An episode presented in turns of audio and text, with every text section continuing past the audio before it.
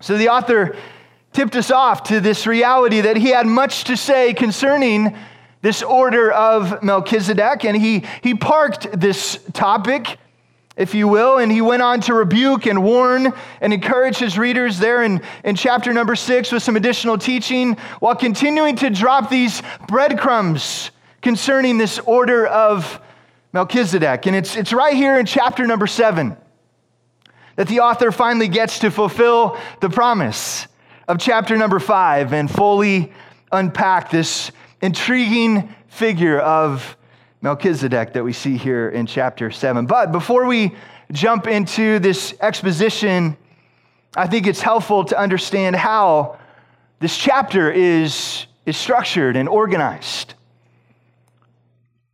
Chapter 7 can really be broken down into two main sections. The first covers verses 1 through 10, and it's going to focus our attention on the superiority of the priest king of Melchizedek. And then in verses 11 through 28, we're going to see a shift over and, and draw our attention back to Jesus and the superiority that he claims as the true fulfillment of the eternal priest and king that the life of Melchizedek was pointing forward to. So, in a sense, we're going to see Melchizedek as a Christological figure. He is looking forward to the true and eternal priest and king, Jesus Christ. As we've noted before, Melchizedek is, again, a unique character recorded in the pages of Scripture. There are only really four references to him, two in the Old, or excuse me, three references to him, two in the Old Testament, and then obviously right here in the book of Hebrews. We have the first account of Melchizedek. The first time we see him is in Genesis chapter number 14. And then we also see him once again in Psalm 110, verse number 4. And we'll see Melchizedek and this exposition of Psalm 110 as the author continues to look back to that messianic psalm. That said, chapter 7 is going to look back on both of these Old Testament references, and verse number 1 and 10 is going to focus on the Genesis account, and then the second half of this chapter, verses 11 through 28, is going to really unpack once again Psalm 110 as our New Testament author quotes and looks back to that Old Testament text. So we've seen Melchizedek referenced now in chapter number 5, verses 6 and 10, and again in chapter number 6, verse number 20. Our brother Ed Young preached last week, and that final verse of chapter number 6 reminds us that Christ, the true high priest, has come after the uh, order of Melchizedek. If you remember with me, the audience of this letter is, is whom? Likely would be Jewish Christians who many scholars believe would have been in Jerusalem at this time. And genealogy and, and ancestry and lineage as a whole would have been something these recipients would have understood the importance of and held in a very high regard. This is how they uh, provided value of an individual was their line and their lineage and their genealogy. So, understanding these realities, the author is ready to dive into this difficult and hard teaching concerning the superior priesthood of Melchizedek, the one who does not have lineage and genealogy as recorded in Scripture, but yet the Word of God points to as a superior high priest, a forerunner, a foreshadow of this true and faithful and merciful and great high priest the one who is the priest king, Jesus Christ. So, with that context in mind, the big idea of our text this morning is this the superior priesthood of Melchizedek looks forward to Jesus Christ, who will reign eternally as both our high priest and sovereign king. One more time, the superior priesthood of Melchizedek looks forward to Jesus Christ, who will reign eternally as both our high priest and sovereign king. So, this morning we're going to have three observations concerning this superior priesthood of Melchizedek. We're only going to make it through two of our points this morning. And so we're going to finish out this first section tomorrow morning, and then we're going to kick off verses 11 through 28 over the next uh, two weeks. So we're going to kind of work this all together as best as we can. But this morning we're going to look at two of our three observations concerning the superior priesthood of Melchizedek. And the first observation is this Melchizedek resembles Jesus, but is distinct from him. We see this in verses 1 through 3. You could follow with me as I read. For this Melchizedek, king of Salem, priest of the most high God, met Abraham returning from the slaughter of the kings and blessed him. And to him, Abraham appointed a tenth part of everything. He is first, by translation of his name, King of Righteousness, and then he is also King of Salem, that is, King of Priests. He is without father or mother or genealogy, having neither beginning of days nor end of life, but resembling the Son of God, he continues a priest forever. So, what do we know about this priest, King Melchizedek? The answer to that question is surprisingly not much, right? For a character in the book of Hebrews that holds so much weight and understanding and purpose and meaning, it's interesting that we just don't know a lot about Melchizedek. Outside of these two Old Testament passages of Genesis 14 and Psalm 110, we really have this limited insight into his life. That said, what, what little we do have is extremely significant in understanding Jesus and understanding our relationship with this great and faithful and merciful high priest, Jesus Christ, that is better, as we've seen in the book of Hebrews thus far.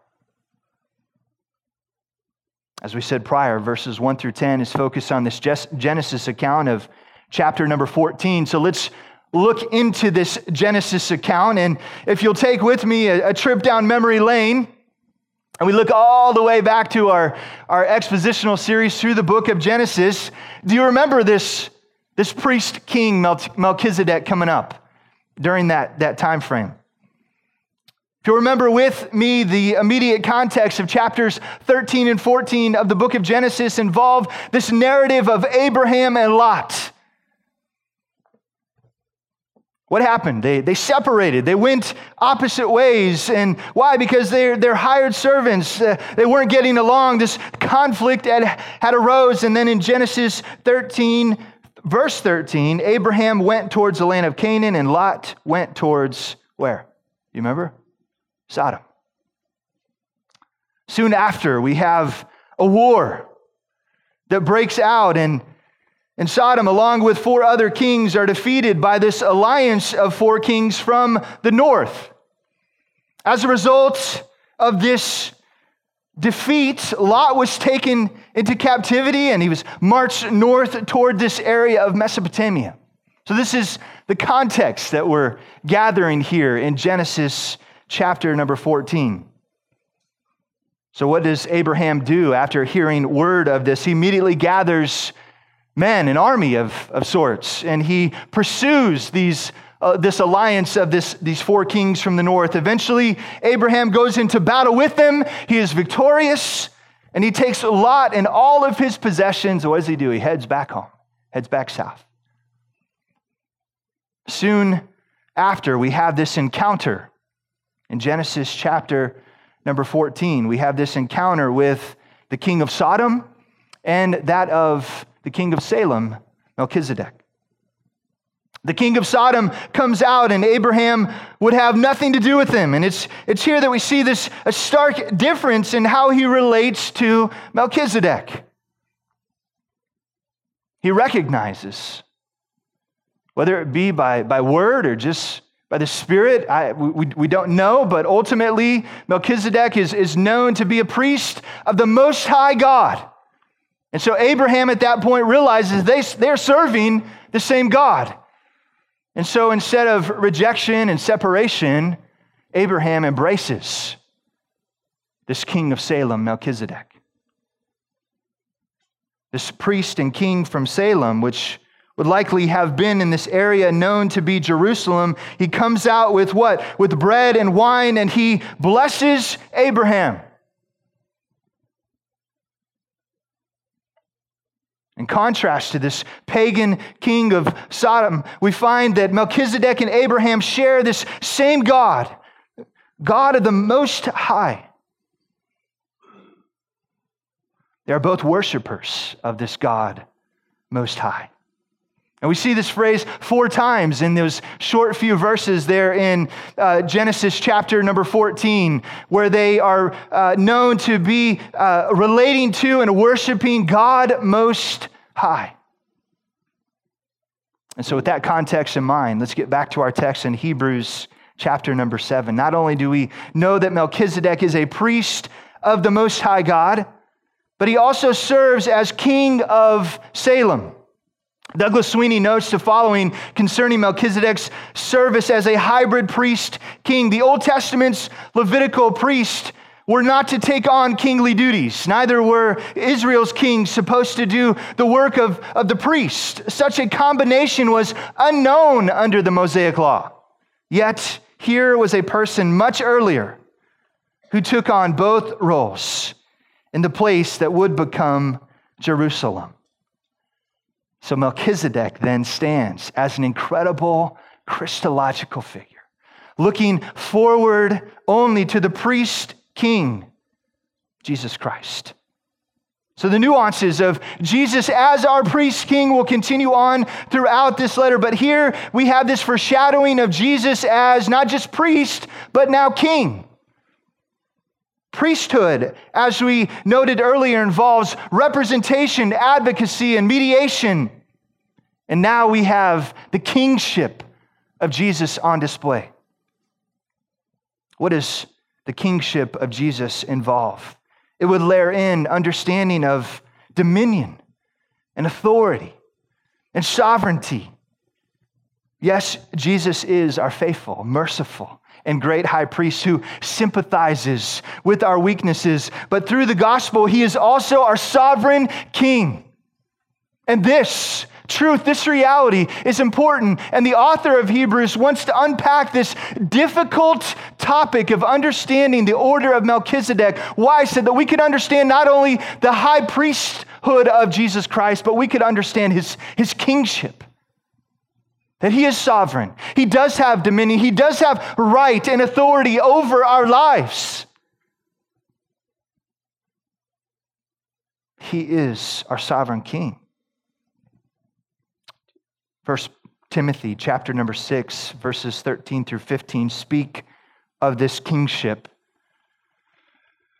Paul writing to Timothy says this I charge you in the presence of God who gives life to all things, and of Christ Jesus, who his testimony before Pontius Pilate made eh, the good confession to keep the commandment unstained and free from reproach until the appearing of our Lord Jesus Christ, which he will display at the proper time. He who is the blessed and only sovereign, the King of kings and the Lord of lords. This was the testimony of Jesus before Pontius Pilate. Revelation chapter number 17, verse number 14, they will make war on the Lamb, looking forward to this future end times. They will make war on the Lamb, and the Lamb will conquer them, for he is Lord of lords and King of kings. And those with him are called and chosen and faithful.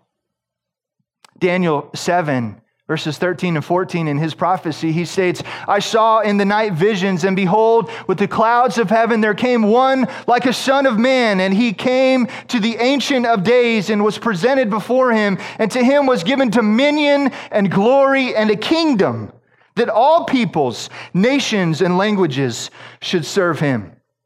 His dominion is an everlasting dominion which shall not pass away, in his kingdom one that shall not be destroyed.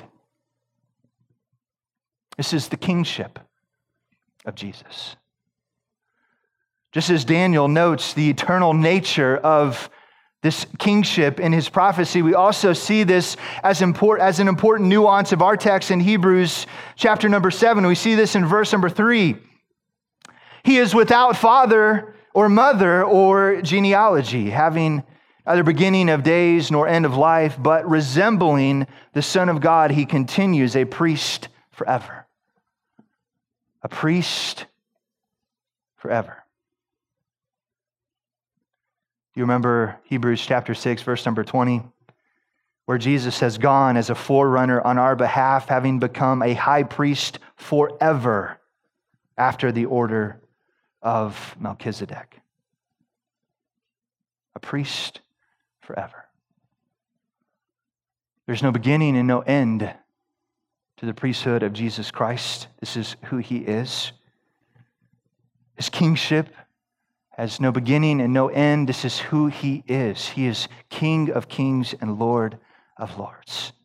So it's interesting as we look at, again, this person of Melchizedek. The scripture's silence on Melchizedek's birth and death certainly has Christological importance, right? Even though we may reasonably assume that Melchizedek did have a beginning and end of life, Jonathan Ever, Edwards, the great preacher, notes the Holy Spirit had intentionally hidden these details in Genesis to make a point about the coming Christ, that he is eternal in nature. He has no beginning and no end. And what was the point to be made concerning the coming Christ? That his priesthood and his kingship are eternal in nature. So every other priest that would come from the tribe of the Levites and descendants of Aaron, every single one of them would have a recorded genealogy with a birth and a death. That individual service as priests had a beginning and it had an expiration date as they would pass away, and end of life. Not so with the order of Melchizedek. This is what sets the, the order of Melchizedek as a superior priesthood. Not so with Melchizedek, and certainly not so with the eternal King of Kings Jesus Christ, who continues as priest and king forever. Do you believe that this morning? In the midst of all the chaos, craziness, and uncertainty that is going on in our world, do you believe that Jesus is king? That he is sitting right now at the right hand of the Father? Friends, this world certainly is crazy at times. Circumstances of this life are difficult to bear. But the reality and the truth of who Jesus is truly is an anchor for our soul. Do you remember the great passage that Brother Ed preached this last week? Verse number 19, we have this as a sure and steadfast anchor of the soul, a hope that enters into the inner place behind the curtain. Jesus is doing this work where Jesus has gone as a forerunner on our behalf, having become a high priest forever after the order of Melchizedek. So then, Melchizedek is the priest of the Most High God. He is king of righteousness by translation of his name. He is King of Salem, that is, King of Peace. The priesthood and kingship are without end. All these nuances of Melchizedek are looking forward to all the beautiful facets of the gospel that are perfectly embodied in whom? Only perfectly embodied in the personal work of our Lord and Savior, Jesus Christ.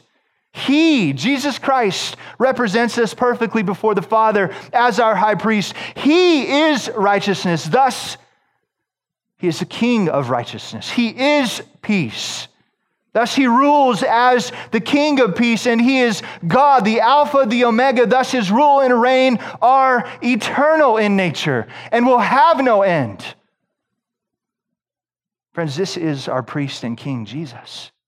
This is the difficult unpacking of the order of Melchizedek that the author of Hebrews had in mind. And with that said, I, I do want to make a quick remark in regard to um, a, a somewhat common belief concerning this particular passage that Melchizedek was not just a, a human being, uh, a person in history as recorded in Scripture, Genesis 14 and Psalm 110, but rather this would even go a step further that Melchizedek, the priest king, would even be that of a theophany or a Christophany. Christophany. Have, have you heard that before? They're right here in Genesis 14 that we are, we are, we are seeing an appearance, uh, a literal appearance of, of Jesus. I want to talk about that just for, just for a moment. A theophany or Christophany, what is that? It comes from the Greek word theophania, which, tra- which is translated as an appearance of God or a manifestation of deity in literal or sensible form. This is what a theophany or Christophany would be. So, our first main point was what? Melchizedek resembles Jesus, but is distinct from him. Up to this point, all the comparisons that have been made that Jesus is better, there's first been a comparison, a, a connection, a relation to the individual that they uh, that Jesus is being compared against. But then it follows into what a separation. That Jesus truly is better, although there are similarities. Although these other people are looking forward to Jesus Christ, they could never be or fulfill the role as the great high priest or be who Jesus is.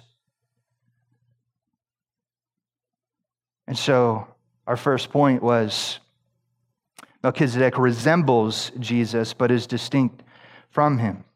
So, although Melchizedek was a Christological figure looking forward to Jesus, I would contend that he is not actually Jesus. I believe there are two major reasons for this likely position that we could look to from the text. The first word is this, uh, or the first aspect of this reality is from this word resembling. In verse number three, do you see that there? He is without father or mother or genealogy, having neither beginning of days nor end of life, but resembling the Son of God, he continues a priest forever. So the author referring back to Melchizedek is described as resembling the Son of God. And so a, a, simple and clear reading of the text says that Melchizedek resembles Jesus, not that he is Jesus. The Greek word that we have translated here as resembling is aphomoio, a word that makes its only appearance in the New Testament right here in verse number three. There, there are, are a few other related words in the Greek text that would point to likeness or, or comparing or a picture or forerunner. All of which should lead us to conclude that if the author of Hebrews wanted us to see that Melchizedek was actually Jesus, he would have likely chosen a different word than resembling.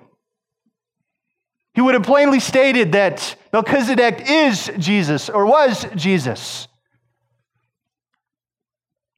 The author of Hebrews had no question in identifying Jesus for who he truly was in chapter 1, verse number 3. He says, He is the radiance of the glory of God, the exact imprint of his nature. So the author of Hebrews was very clear about who Jesus was, that he is God, the exact imprint. So this word resemble is helpful in our understanding. And I would contend again that this is not an actual Christophany or theophany, but rather a, a, a simple forerunner, a picture looking forward to the great high priest and the great king who would come. Secondly, Melchizedek, if understood as a Christophany or a theophany, would be a non typical Christophany that we do not see in the rest of Scripture. The story of Melchizedek in Genesis 14 is very, would be very different from other theophanies. How so? In virtually all other theophanies, the person who is meeting with God has some awareness that they have been in the presence of the divine. But in the story of Melchizedek, there is no moment where Abraham acknowledges that he has been in the presence of God. So Melchizedek abruptly appears and disappears from this narrative in Genesis 14. But there is nothing in Genesis 14 that explicitly leads us to see that God Himself has been present. So then, Melchizedek should simply be understood as resembling Jesus, looking forward to Jesus, pointing to Jesus as our eternal priest and king.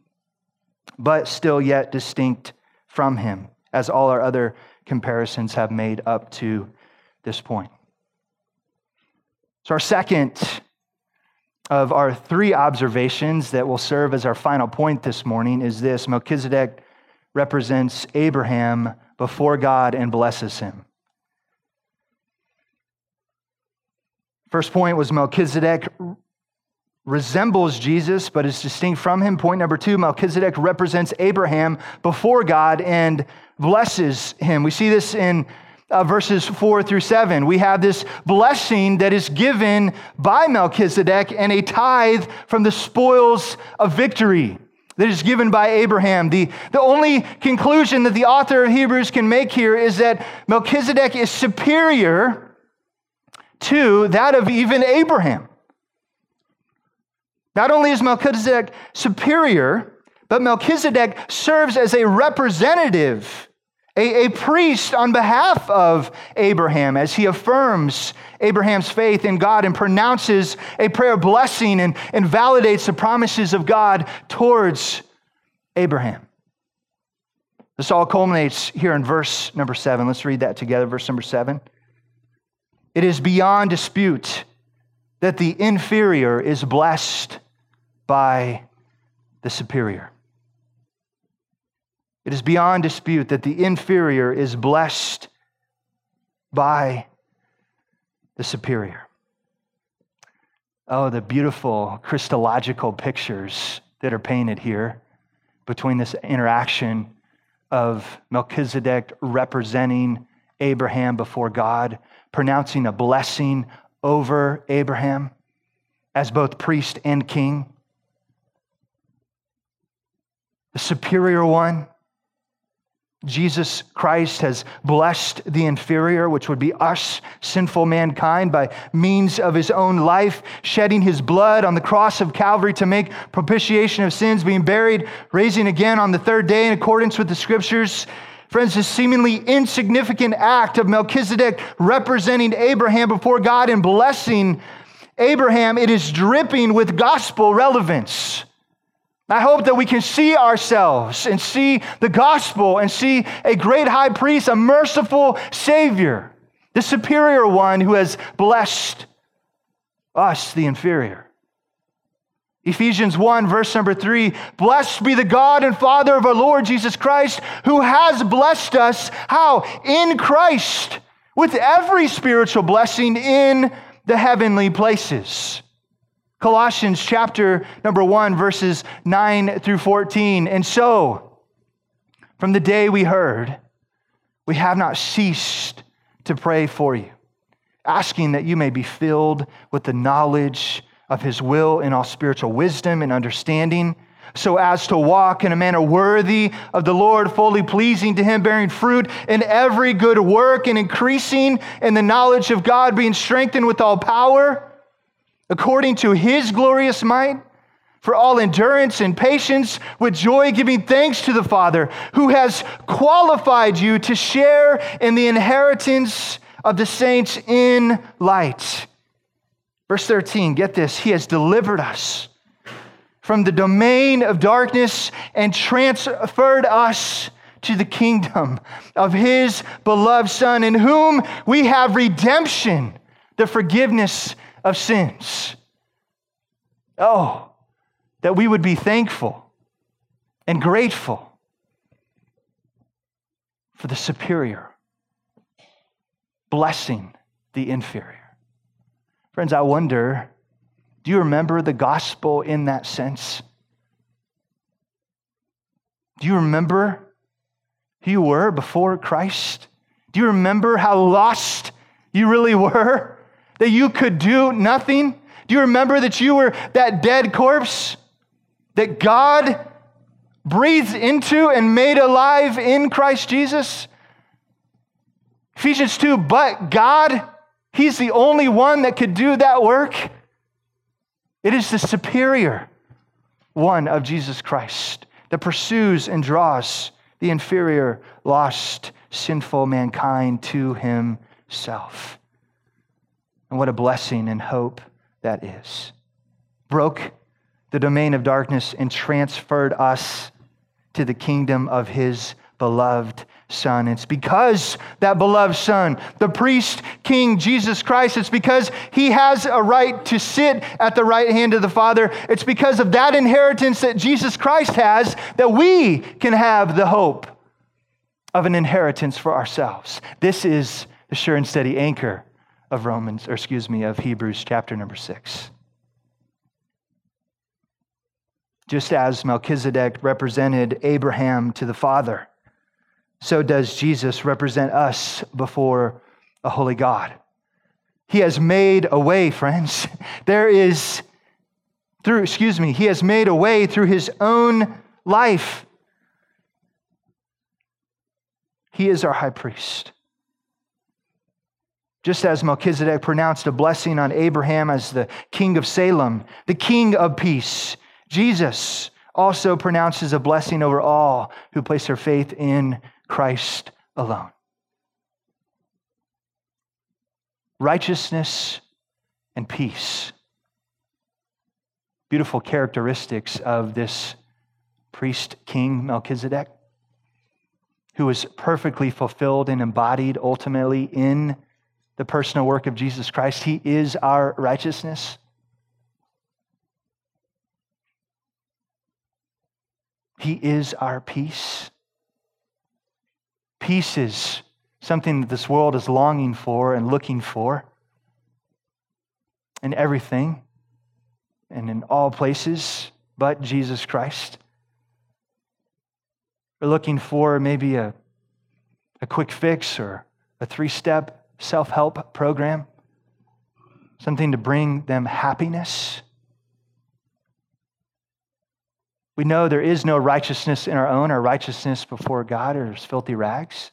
We know we can create no peace in of ourselves. Without God, we are uh, before God, we are enmity with God. Only Jesus Christ can provide righteousness and peace for your life. I wonder, friends, do you know righteousness? Have you experienced that great exchange where you have understood and realized that you are a sinner? The wages of sin is death, that that sin requires a payment. It has a penalty, it has a consequence. What I have earned for my sin is what? It is death. That's what my righteousness has earned. But the gift of God is eternal life through Jesus Christ our Lord. Jesus Christ can become your righteousness in that great exchange where he takes your unrighteousness and he paid for them at the cross of Calvary. And he paid for them as the perfect, sinless, spotless Lamb of God. And he cried out, It is finished. No more payment is needed, no more work needs to be done. The payment is in full through Jesus Christ. Praise God. And through him paying for our unrighteousness, we have the opportunity through the power of the Holy Spirit to receive his righteousness. So that through the mediation and the ministry of this great high priest, when God looks at us and he relates to us, he sees only the righteousness of his perfect Son, Jesus Christ. This is positional justification. It is ours in Christ Jesus at the moment of salvation, as if we have never sinned. But practically speaking, we've talked a lot about sanctification, even in Hebrews. That's a, a process, right? Romans 12, 1 and 2. Seek you, brothers, by the mercies of God, to present your bodies a living sacrifice, holy, acceptable unto God, which is your reasonable service. And don't be conformed to this world right? But be transformed. How? By the renewing of your minds, that you may present your body a living sacrifice, holy, acceptable unto God. This is your reasonable and spiritual worship. God, through Christ and the Word of God, the power of the Holy Spirit, is making us more like Jesus Christ every single day. As we do what? Submit our lives to the authority and the dominion of this King Jesus Christ. We submit our lives to the authority, the power, the Word of God. As we engage in fellowship with the body of Christ, He has given us all these things for us to be in right relationship with the Lord. Do you know peace?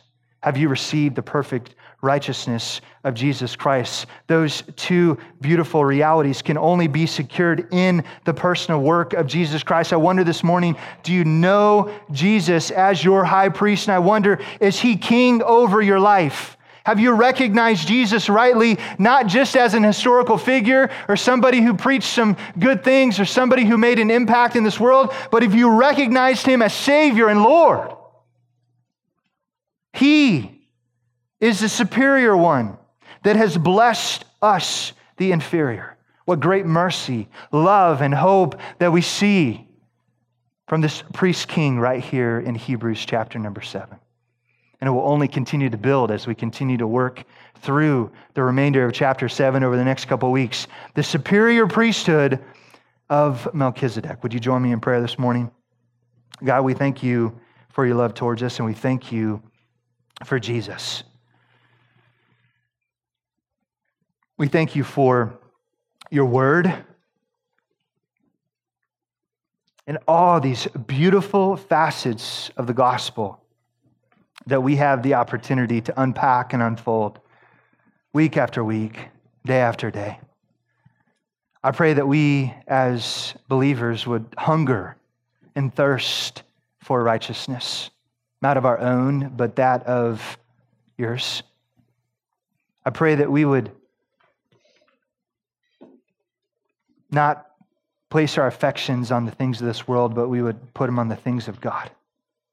We would be an above minded Christian. We'd pursue your will, your way. Father, I pray that there's somebody here this morning who doesn't know you as their high priest and as their king. Maybe they are pronouncing dominion and sovereignty and authority over their own life. Maybe they're doing their own thing, pursuing their own way. I pray that you would wake them up to the realities of how empty and how meaningless a life lived for our own happiness can be. Happiness that we create this side of eternity in our own strength. It's like the seasons of this world that come and go, just like spring and summer and winter and fall come and go, so do the pleasures of sin for a season. I pray that we would be confronted with who Jesus is. We would be confronted with that same question that you asked your disciples when you walked on this earth Who do you say that I am? And Peter proclaimed, You are the Christ, the Son of the living God. God, I pray for every person here this morning that they would recognize and respond to you rightly as the Christ, the Son of the living God. I pray that they would recognize their need for a Savior, confess and repent of their sins, and receive your free gift of salvation in Christ Jesus. I thank you for the simplicity that you have told us that if we confess with our mouth and we believe in our heart that God raised him from the dead, that we will be saved. Oh, Father, that there would be one that would cry out to you this morning to repent of their sins and receive that free gift. Father God, I pray that you would draw. Draw that, that one who does not know you to yourself.